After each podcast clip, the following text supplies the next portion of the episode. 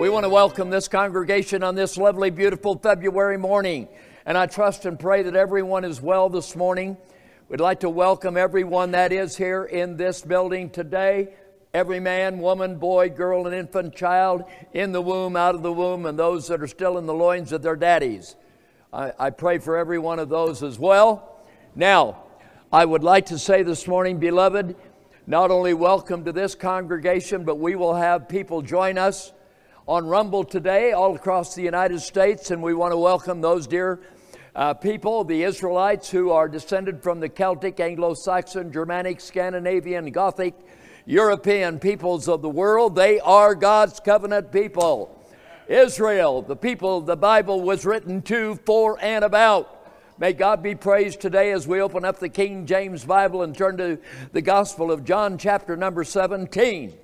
We're so happy today to turn to John's Gospel, chapter number 17. And I'd like to say on for and on behalf of myself that every time I stand behind this pulpit, I want to pause and thank my God for another joyous privilege to stand behind this pulpit because I know that my uh, ability to do that is only a gift from God by His grace. So thank and praise my Father in heaven. And I am so blessed today to just welcome everyone here and everyone away from here. Let's all have a wonderful time together. Let us pray, dear God in heaven. Oh, gracious Father, how we need Thee, how your covenant people need Thee in a day of such calamity that is upon us, with our borders being overrun and a horde coming in upon this land. Oh, merciful God, how desperately we need a sovereign God to exercise His love and grace toward us, the remnant of His people. And Father, all across America today, I pray for the remnant church of God. I pray for the remnant church of God in every land. Oh, merciful God, in the dominion of Canada and the British Isles, across Europe, Scandinavia, in Australia, New Zealand, South Africa, and wherever your children are. Lord God, I pray for your Israelite people everywhere, Father in heaven. Save a remnant, my Lord and my God. And as you uh, admonish the prophet Joel to say, let the priests, the ministers of the living God, weep between the porch and the altar, and let them cry out and say, Save thy people, O God. Give not the heritage to re- thy heritage to reproach, that the heathen should rule over them, lest they say, where is their God? God of Israel, hear your pre- the prayers of your people today and come and save us. And we'll give you all the praise and the glory, both now and ever, forever and ever. Amen and amen and amen. John's Gospel, chapter 17. well, uh, let me open up this little lesson with a, with a story. There was a raging storm out on the sea. There's a ship full of people, small ship, and the waves were tossing that ship and it was about to sink. And of course, the captain cried out and said, Is there anyone aboard this ship that knows how to pray? And a pastor waved his hand and said, Sir, I know how to pray.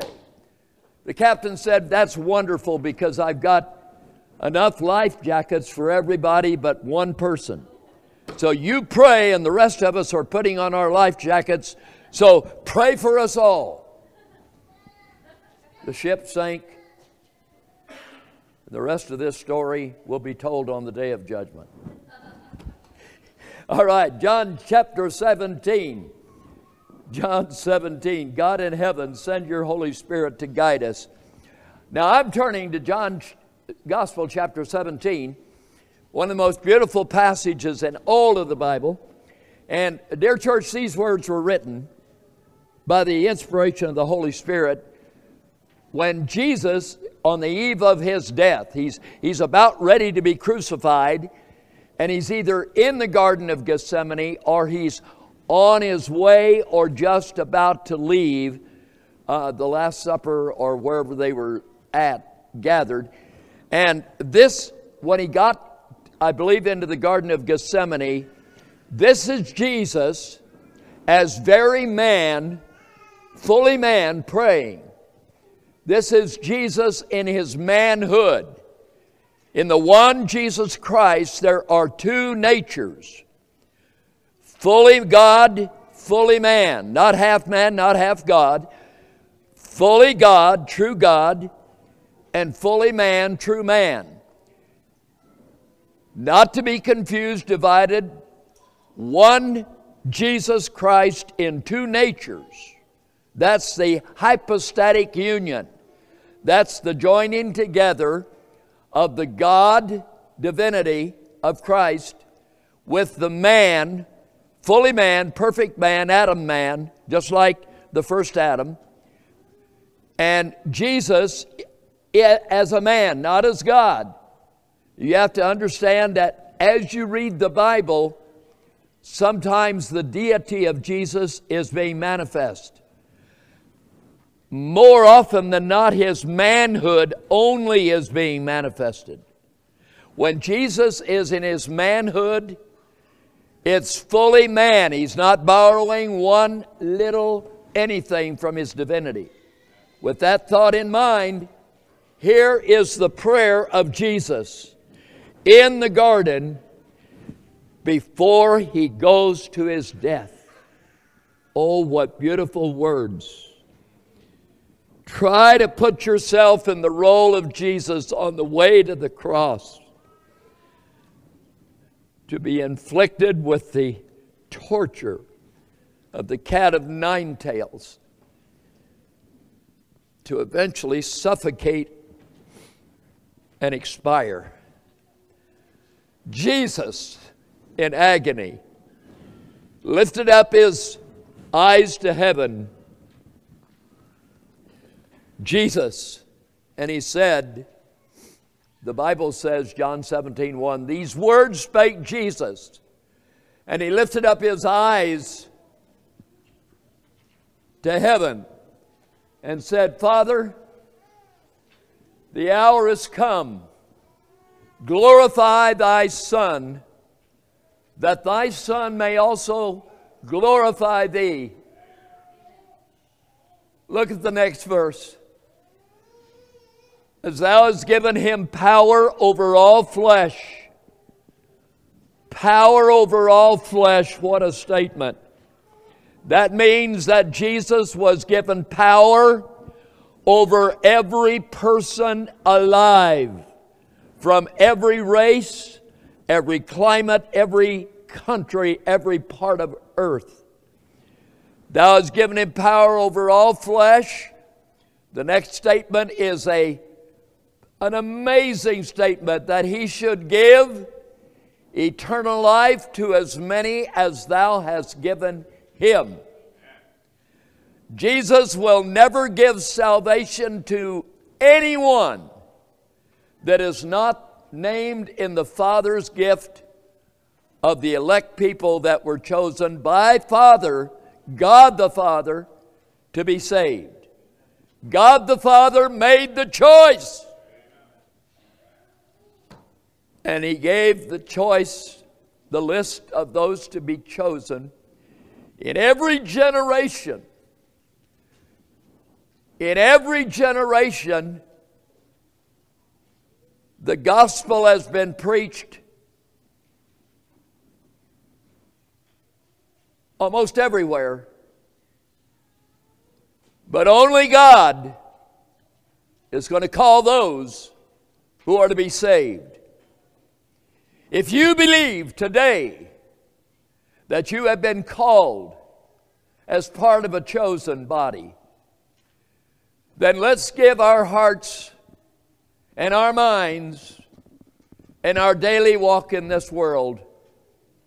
Let's confirm it by the life that we live, by the choices that we make, by the Bible that we believe, by the people that we encourage, by all the, the different ways that we can demonstrate our love to God. As thou hast given him power over all flesh that he should give eternal life to as many as thou hast given him. And if I could depart over to John 6, John chapter number 6. In that chapter, Jesus said, All that the Father giveth me shall come to me, and I will lose none. Isn't that amazing? That God did the choosing from the foundation of the world. Before the world was, God chose his elect. And then he said to Jesus, I'm going to give you power over all flesh, but you will give eternal life to as many as thou, Jesus said, has given me.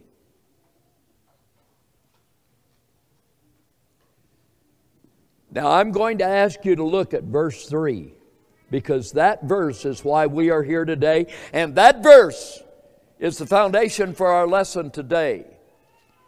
Lesson number two—and entitled The Trinity in Creation, Redemption, and Salvation.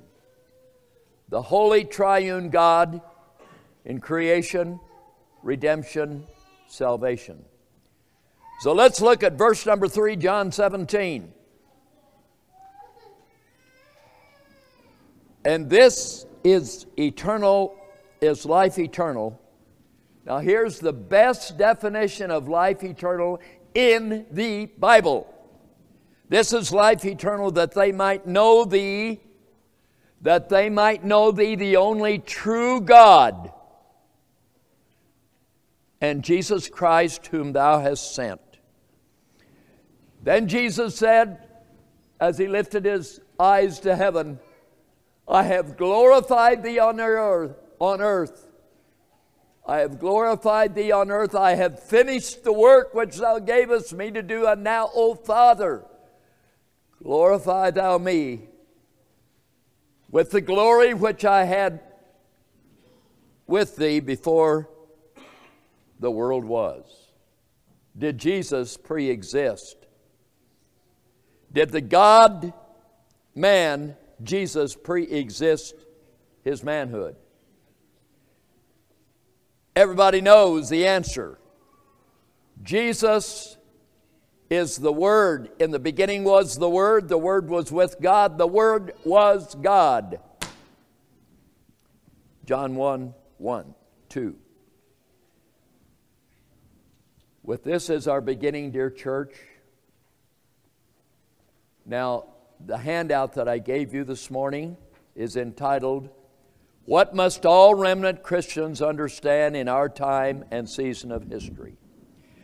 Well, here's what I think we need to remember.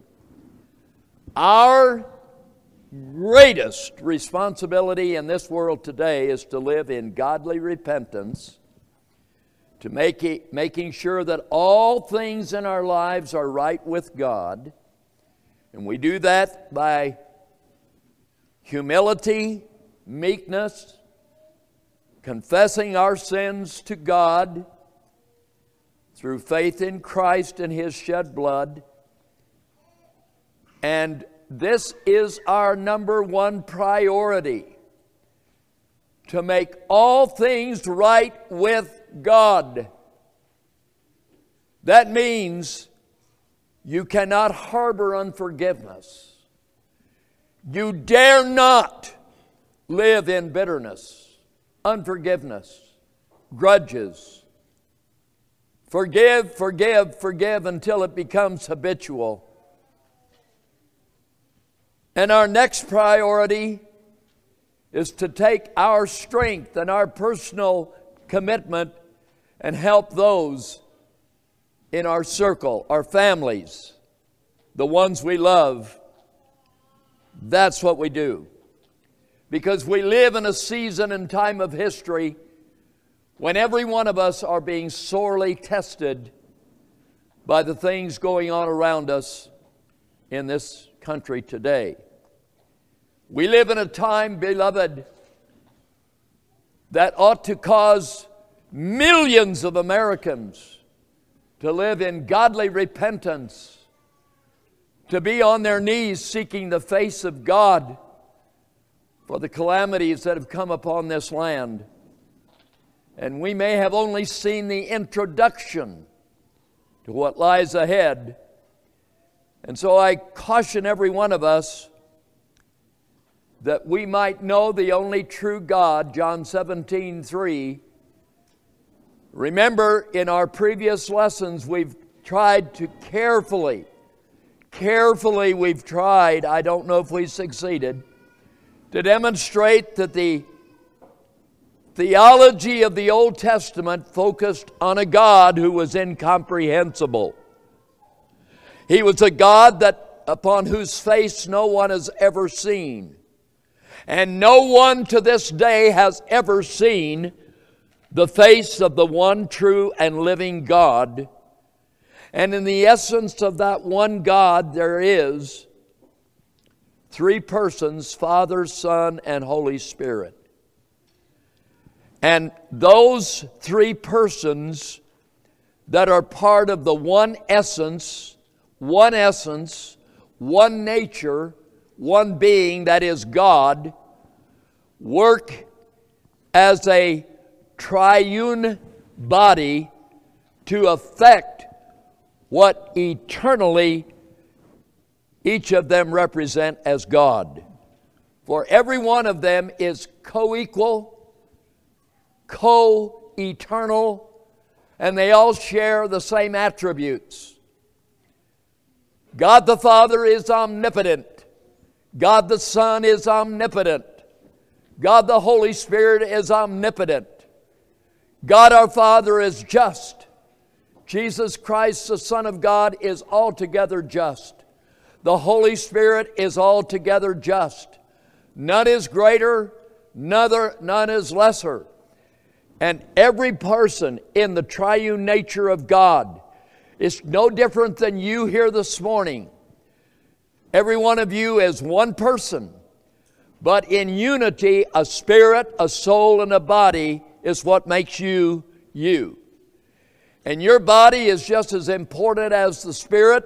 Spirit is as important as the soul. None is greater, none is lesser. But altogether, they form the essence of who you are. And we are made in the image and the likeness of God, Genesis 1:26. And because of that, we can identify with the triune nature of God, and that is what we need to do. So, as we move into our season of history, beloved, I guess I'm trying to motivate and exhort and encourage and even convict you and convince you that we need God the Father and we need the Son and we need the Holy Spirit. All three members of the Godhead, they're all reflective of one God, just as we are one person in a triune nature of spirit, soul, and body. Now, that is what this yellow sheet that I passed out is all about. And on the reverse side of this yellow sheet, you'll see there, there are the testimony of the three most significant statements made by the apostles about the triune nature of God. The, tri- the triune nature, the Trinity now, listen carefully. People who deny the Trinity, deny the triune nature of God by biblical definition, are not Christian.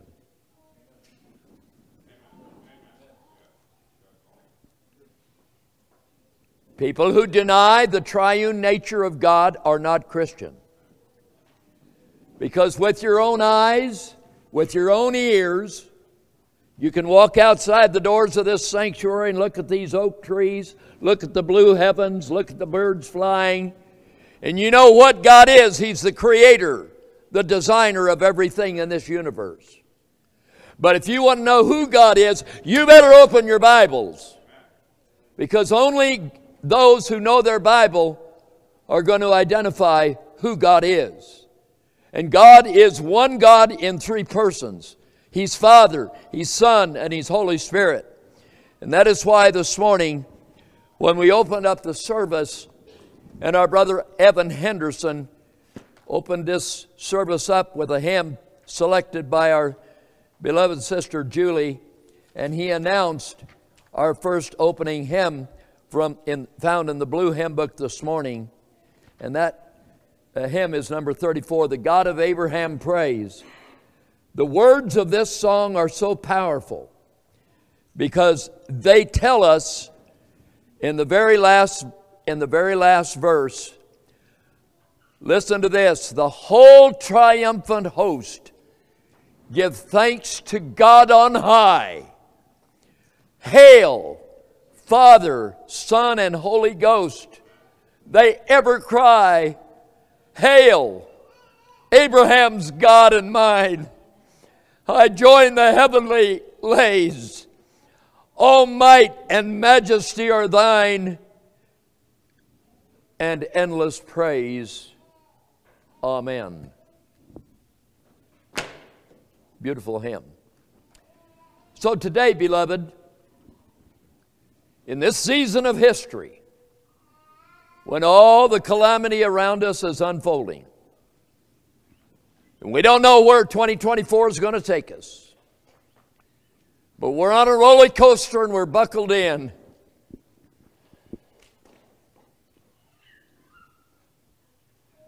We're not like the little boy sitting on his daddy's lap on the roller coaster who said, Daddy, hold on to me, Daddy.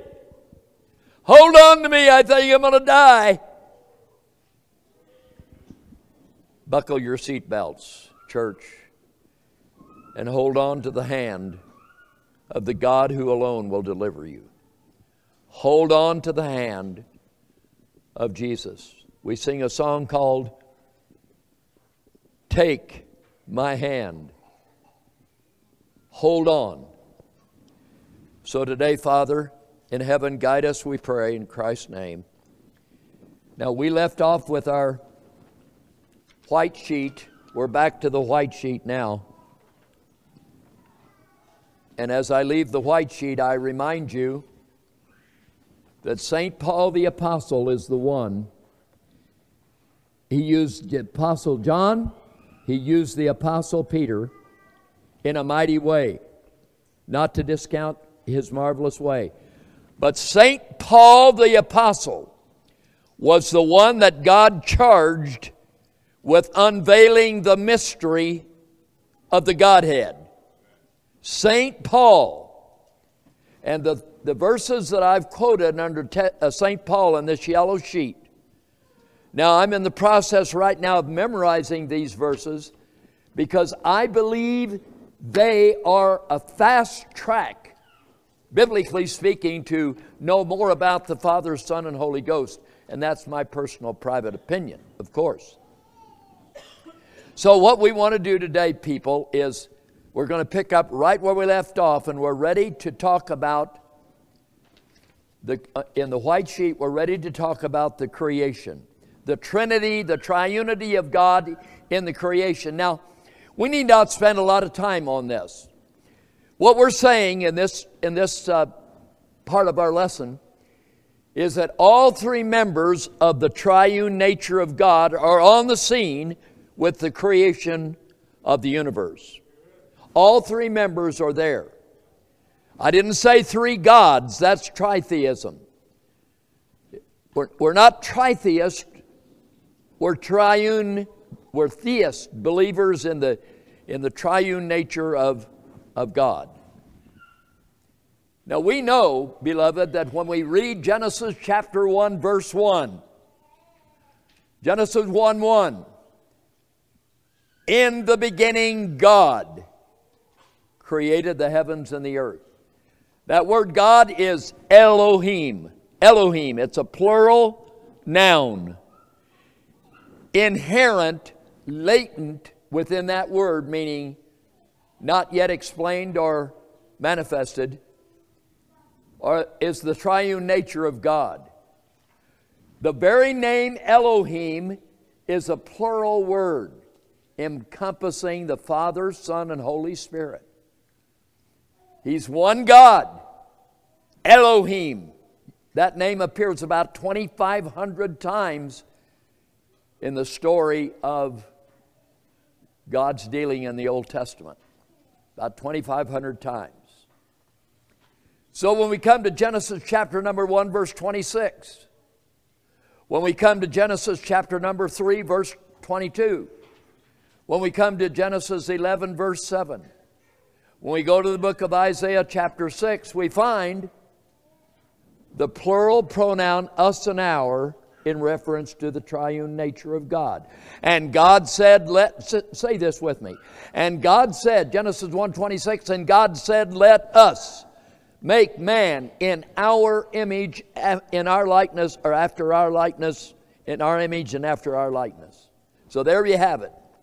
The triune nature of God on the scene in creation. Now, God the Father planned the creation. He's the, the plan, He's the designer. God the Son executed it. And the Holy Spirit is the force the power that moved upon the created world. May I prove it from the Bible? Open your Bible to Genesis chapter 1. And what do you read in verse number 2? What does Genesis chapter number 1, verse 2 say? What does it say? Genesis 1 2. And the earth was without form and void, and darkness was on the face of the deep, and the Spirit of God, that's capitalized, that's Holy Spirit, moved upon the face of the waters. Now, church,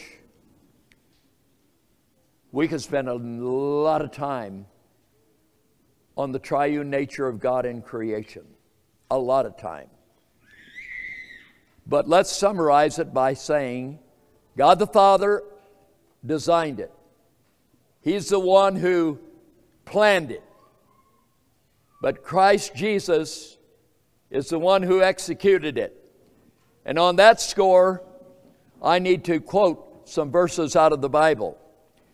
You're already familiar with what John said in the beginning was the Word, was worth, the Word was with God, the Word was God. The same was in the beginning with God. All things were made by Him, and without Him was not anything made that was made. Verse 14, John 1 And the Word was made flesh and dwelt among us. And now that next phrase is in brackets. It's a parenthetical statement John's making. And we, the apostles, we beheld his glory John saying, I looked at him. The apostles seen him. We looked upon the Word that was made flesh, Jesus. We beheld his glory as of the only begotten of the Father, full of grace and truth. John 1:18, no man has seen God at any time, the only begotten Son in the, which is in the bosom of the Father, even he declared him. So God alone declared him. Now Jesus is the only image that we have of the one eternal living God. Colossians 1:15 who is the image of the invisible God, the firstborn of every creature. For by him were all things created that are in heaven and that are in the earth, visible and invisible, whether they be thrones or dominions or principalities or powers, all things were created by him and for him, and he is before all things, and by him all things consist. And he is the head of the body, the church, who is the beginning, the firstborn from the dead, that in all things he might have the preeminence. For it pleased the Father that in him, Jesus Christ, all the fullness dwell. Beautiful words. So Jesus executed the creation. Executed. Here's another proof.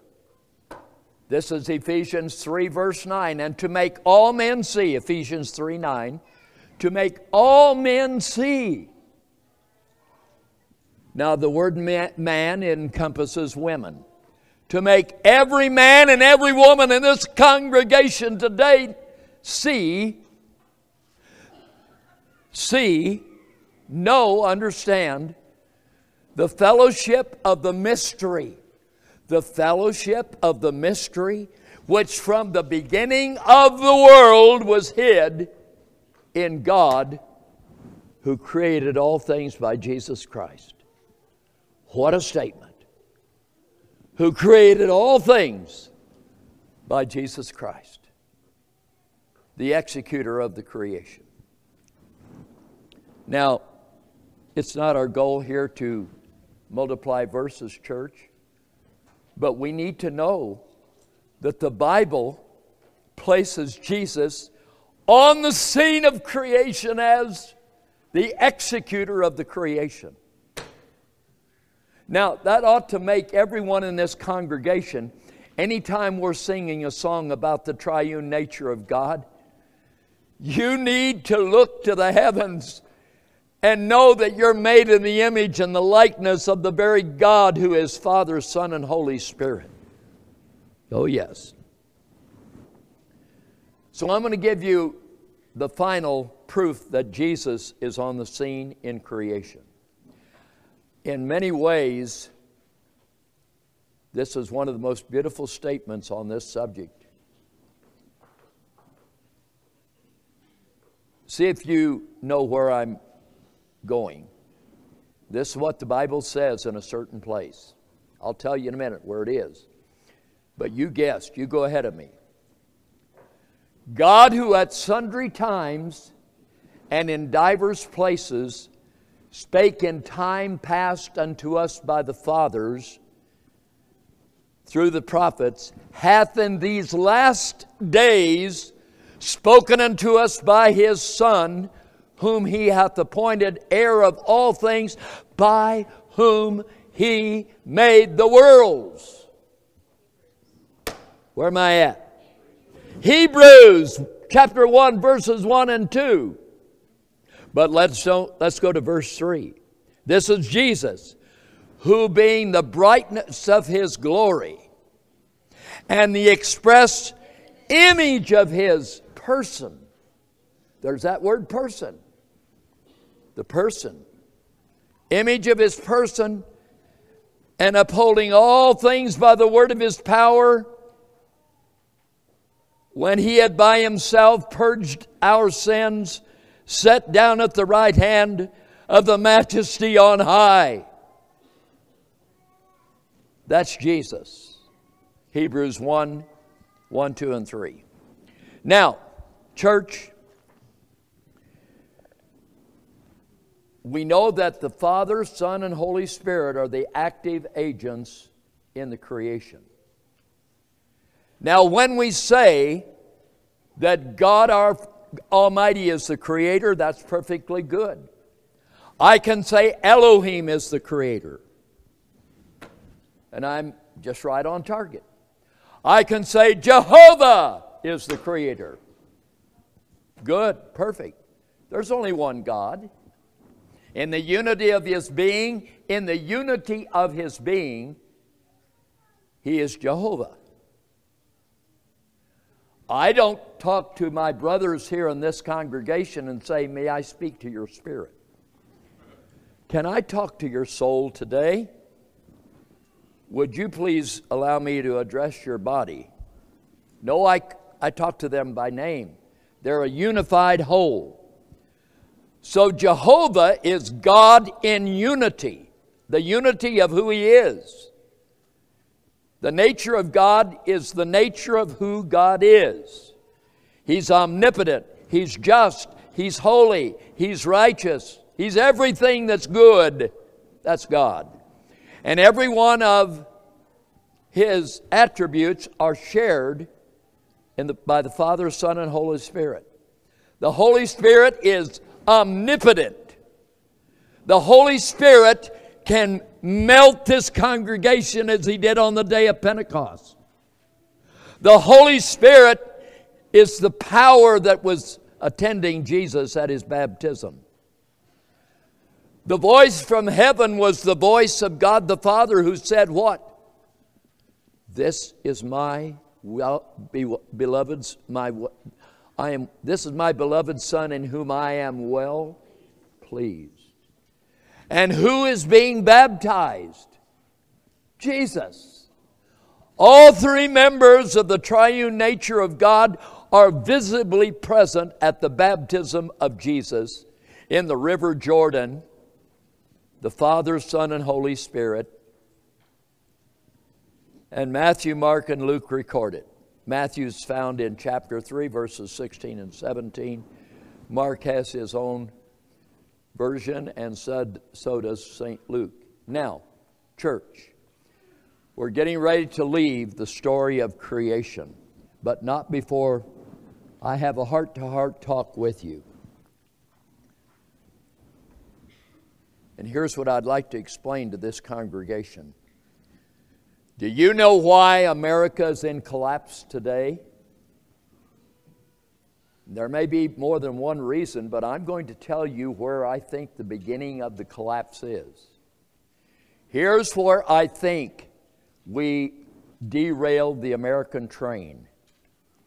This is where the American train jumped the track and all the, the cars in the train piled up.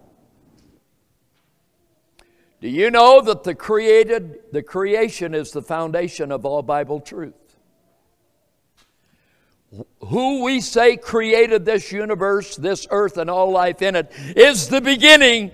It's the foundation of your faith. Evolution is a religion. Evolution came into the Western world to destroy the idea of God and creation.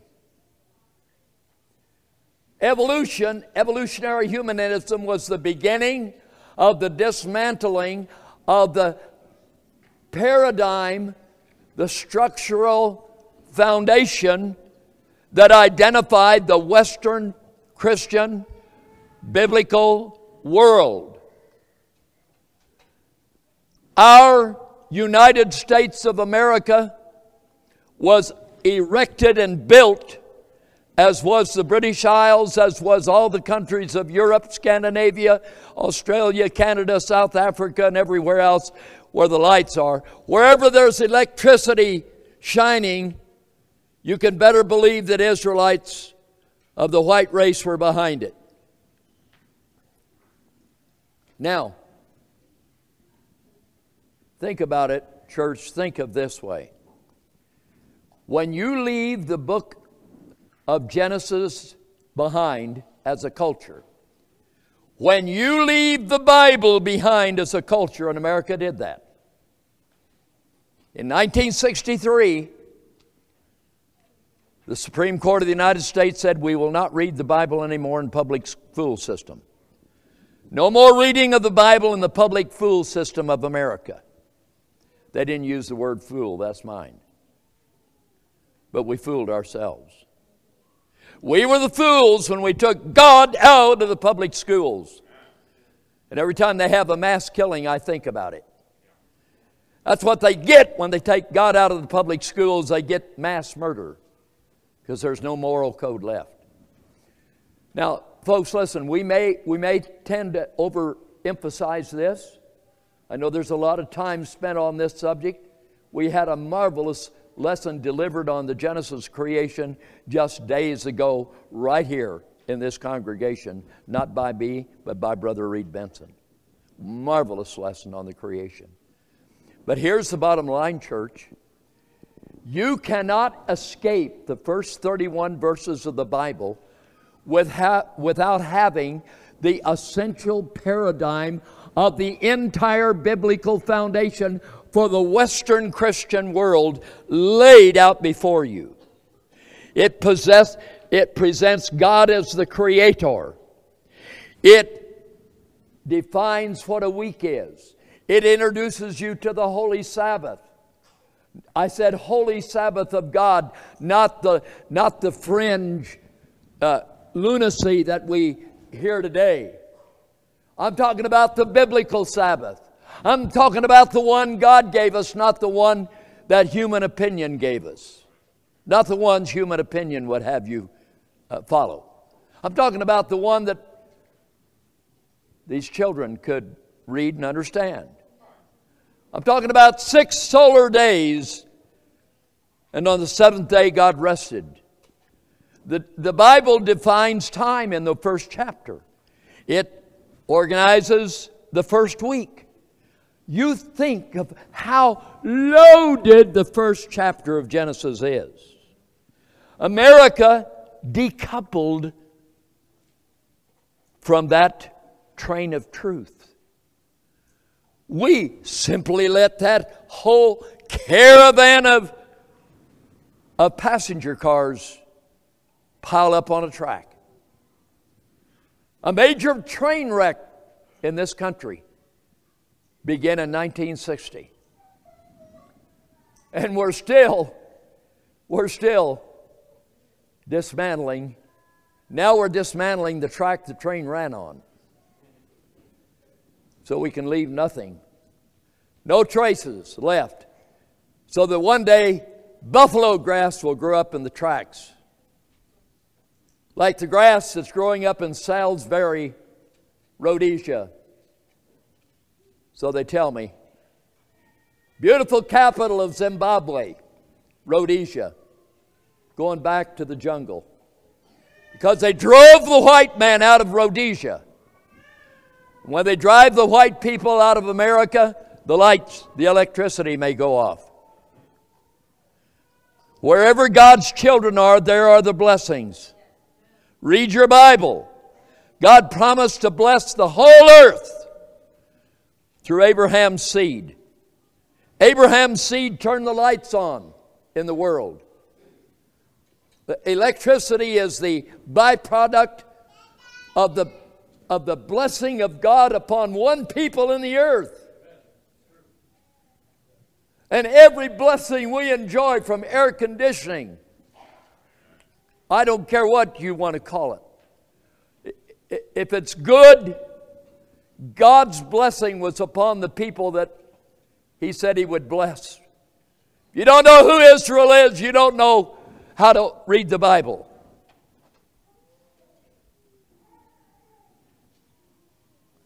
The Bible was not written to the whole world, it was written to God's family.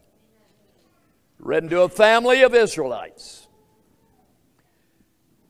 When you open to Genesis 1, God establishes the ironclad, non negotiable, forever non changeable paradigm of truth. God made male and female, gender. God made all genetic diversity after their own kind. God never bothered to enumerate nor identify all the races in Genesis 1. Instead of verse 31 verses, it would have had 131 verses. God wrote the Bible to one people. This is the book of the generations of Adam. Genesis 5 1. Case closed. The Bible was not written to give an account of all the distinctive, separate races in the earth. God wrote the Bible to His people, His family. This is the book of the generations of Adam. So God defined genetics, God defined gender, God defined the roles of gender. God tells you what the man does what the woman does. The world today says there's 51 genders. Do you know what that is? Well, those are PhDs telling us that. Now, I know that everybody in here knows what, a, what the, the initials BS means. That's the first degree that you get in college. It's called a Bachelor of Science more often than not. It's BS. A master's degree is more of the same stuff, MS. Just a little more. And a PhD is piled higher and deeper. And the PhDs are the ones that are telling us that there are 51 genders. It is the educated upper class psychologists, psychiatrists, lunatics They're telling us that we can give an eight year old girl a hysterectomy, that we can slice her breasts off, and that we can chemically castrate our eight year old boys. That is the most vile, wicked form of wickedness on the planet. And God will not spare a nation that does it, condones it, tolerates it, funds it, promotes it, gives license to it.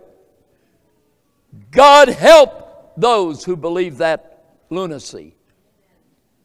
And that brings us back to the fact of creation. So, why are what's happening to us in America is the structural foundation that built the country, that built the West, that built the Western world. That structural framework is in collapse. And with it, the whole social, political, economic order is in collapse with it. But you don't have to go with that train wreck. You don't have to travel that road. You can stay glued to your Bible. You can be a Bible believing, blood war, spirit filled, devil chasing, hating, sin hating Christian. If you choose, choose ye this day whom ye will serve. Evolution is a, is a religious have mercy on the children that are being given daily doses of gender dysphoria, evolutionary humanism, that are being told, they're being told how to enjoy physical intimacy when you're seven years old. This is a tragedy that America, as an educated nation, allows such abuse of children.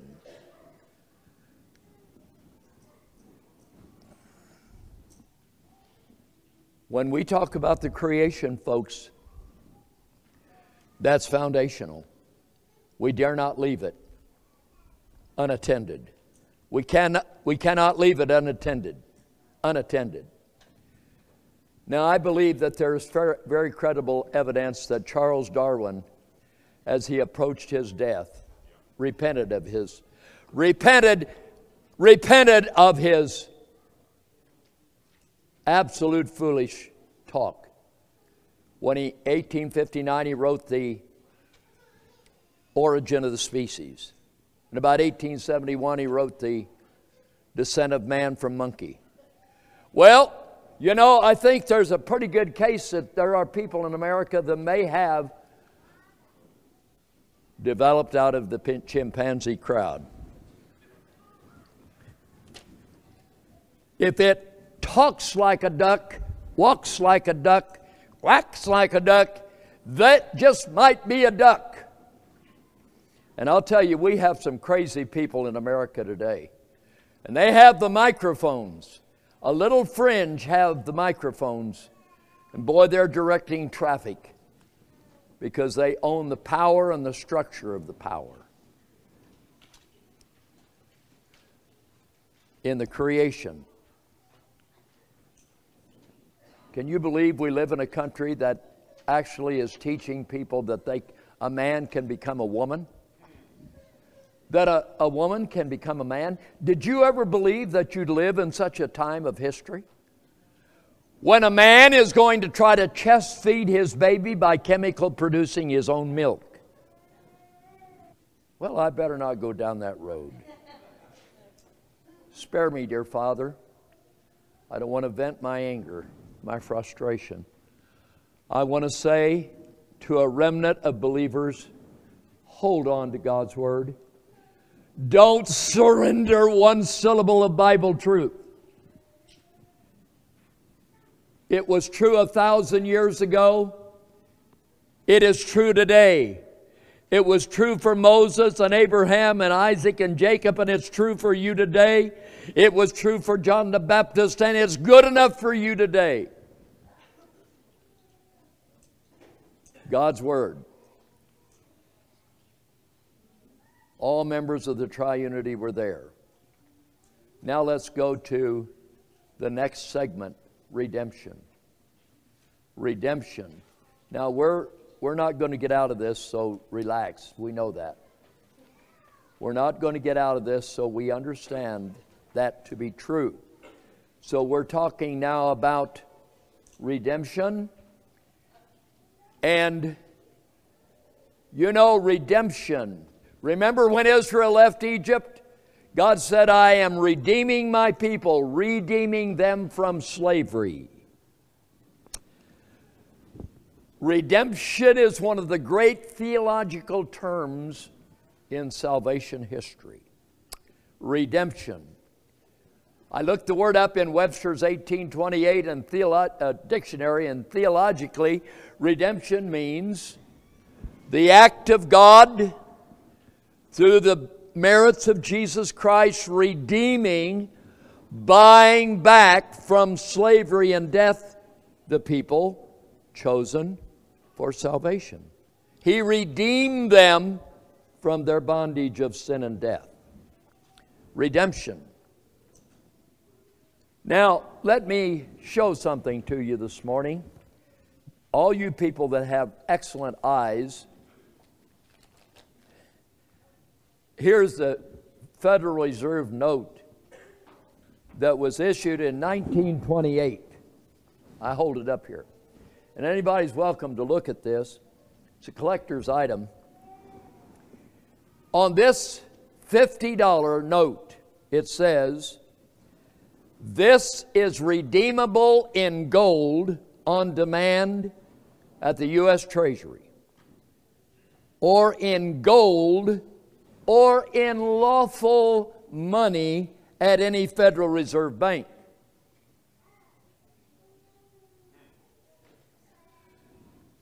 In 1928, you could walk into a bank with this $50 and you could say, I'd like to redeem this in gold. They would take your money, paper money, and give you lawful money. When it says redeemable in lawful money, it means this paper money is not lawful money. It's not lawful. Excuse me.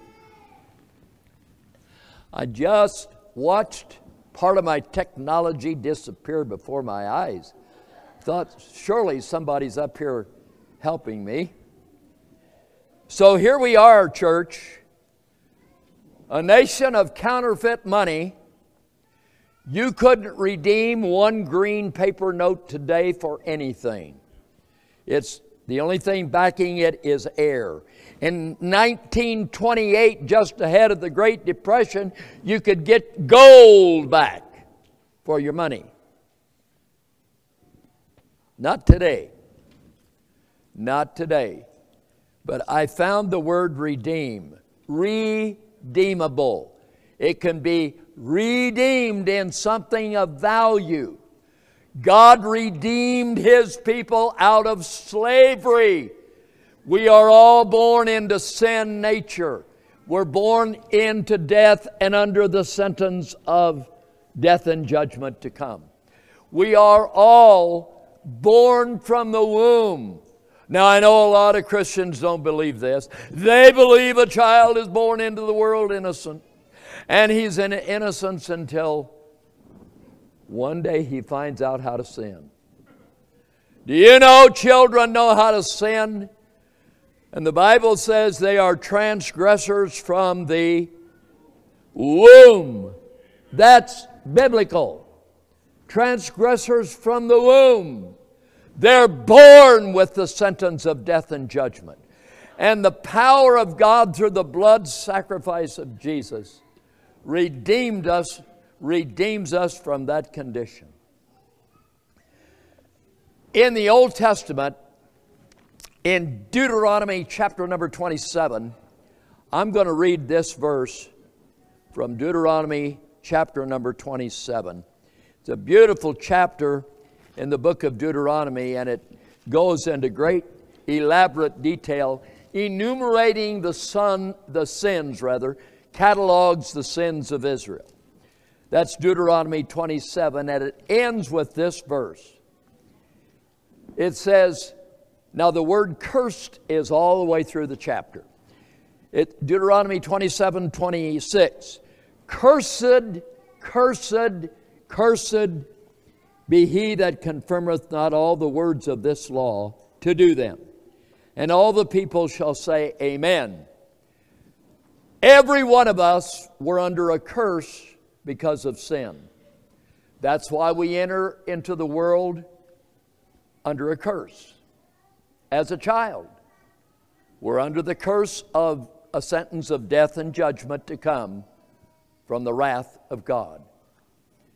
Now, this is what the Bible says. And by one man, Adam's sin entered into the world, and death by sin, and so death passed upon all men, for that all have sinned. Why is death a universal phenomenon? Do you know, do you know, is it true that little children can die? Can a newborn child be born, stillborn, with no life? Can they die in the womb? Can they die outside the womb? Yes, death, death can come at any time for anyone because we're under the sentence of death and judgment. But God lifted that sentence of death and a judgment to come from God's wrath when Jesus went to Calvary and paid the sin debt for those who are redeemed. God our Father went to the blood bank of His Son and He said, Here's a list of the people that I'm going to redeem. I'm going to redeem every one of them, not with silver and gold, as the Apostle Peter tells us. 1 Peter chapter 1, 18 and 19, not with corruptible things like silver and gold that gain rust and can be corrupted, but I redeem you in the precious blood of Jesus. The sinless, spotless blood of Jesus redeems us, saves us, from the wrath to come. So that when you die and meet Jesus, he will say, Well done, thou good and faithful servant. Enter into the joy of the Lord. And you will not have to watch a soul descending into hell to await the judgment of Gehenna. For the unsaved wicked who reject Christ in this world. As we draw close to the end of our time, remember what I just read from Deuteronomy 27, verse 26? Cursed be every one that has ever lived in violation of the law. That's my paraphrasing of that verse. We're all under a curse until we until Jesus lifts the curse from you. The only way that curse is lifted from you is if you're willing to be humble, to be broken, to empty yourself of pride, and look up to heaven and say, God, I confess my sin. I plead the blood of Jesus Christ and I ask forgiveness for my sins. And I ask for Jesus Christ to take possession of my life and be the Lord of my life as you are the Savior of my soul. So, what do we read in, Coloss- in, in Galatians? Galatians 3:13. It's one of the most quoted verses in the Bible.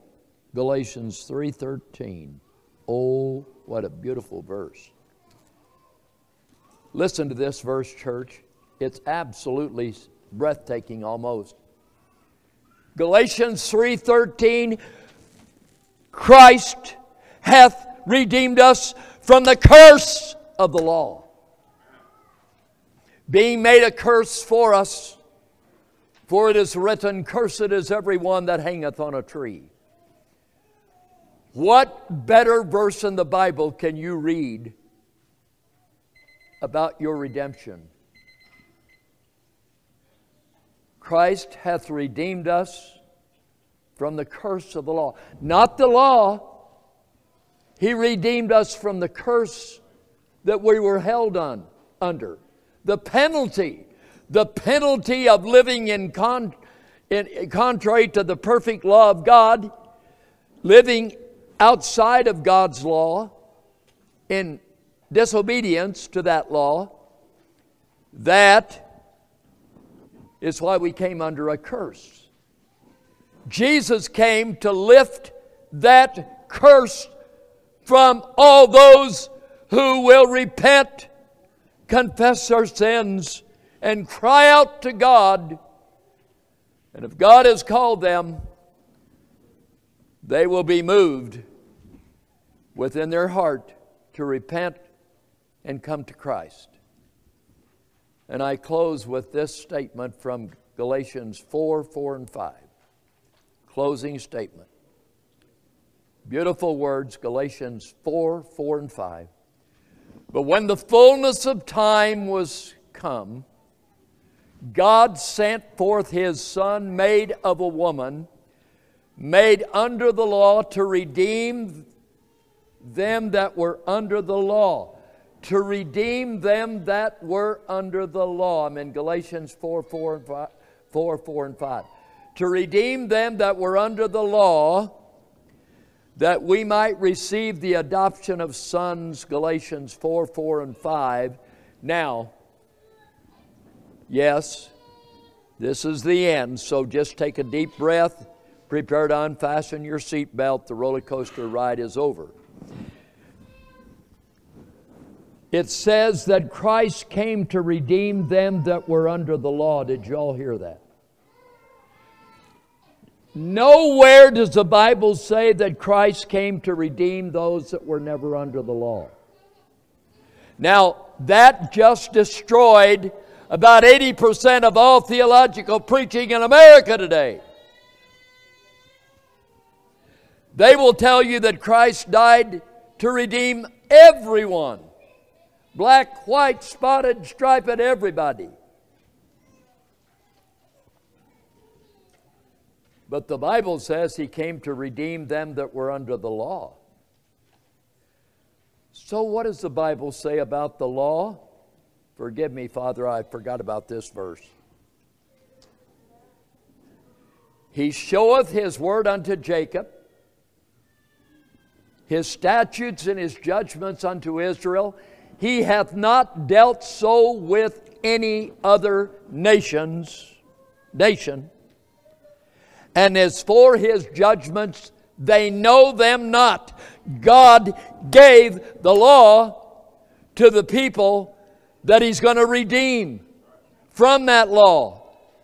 Where the law placed them under a curse, the grace of Christ was greater than their sin the grace of Christ was greater than the curse itself.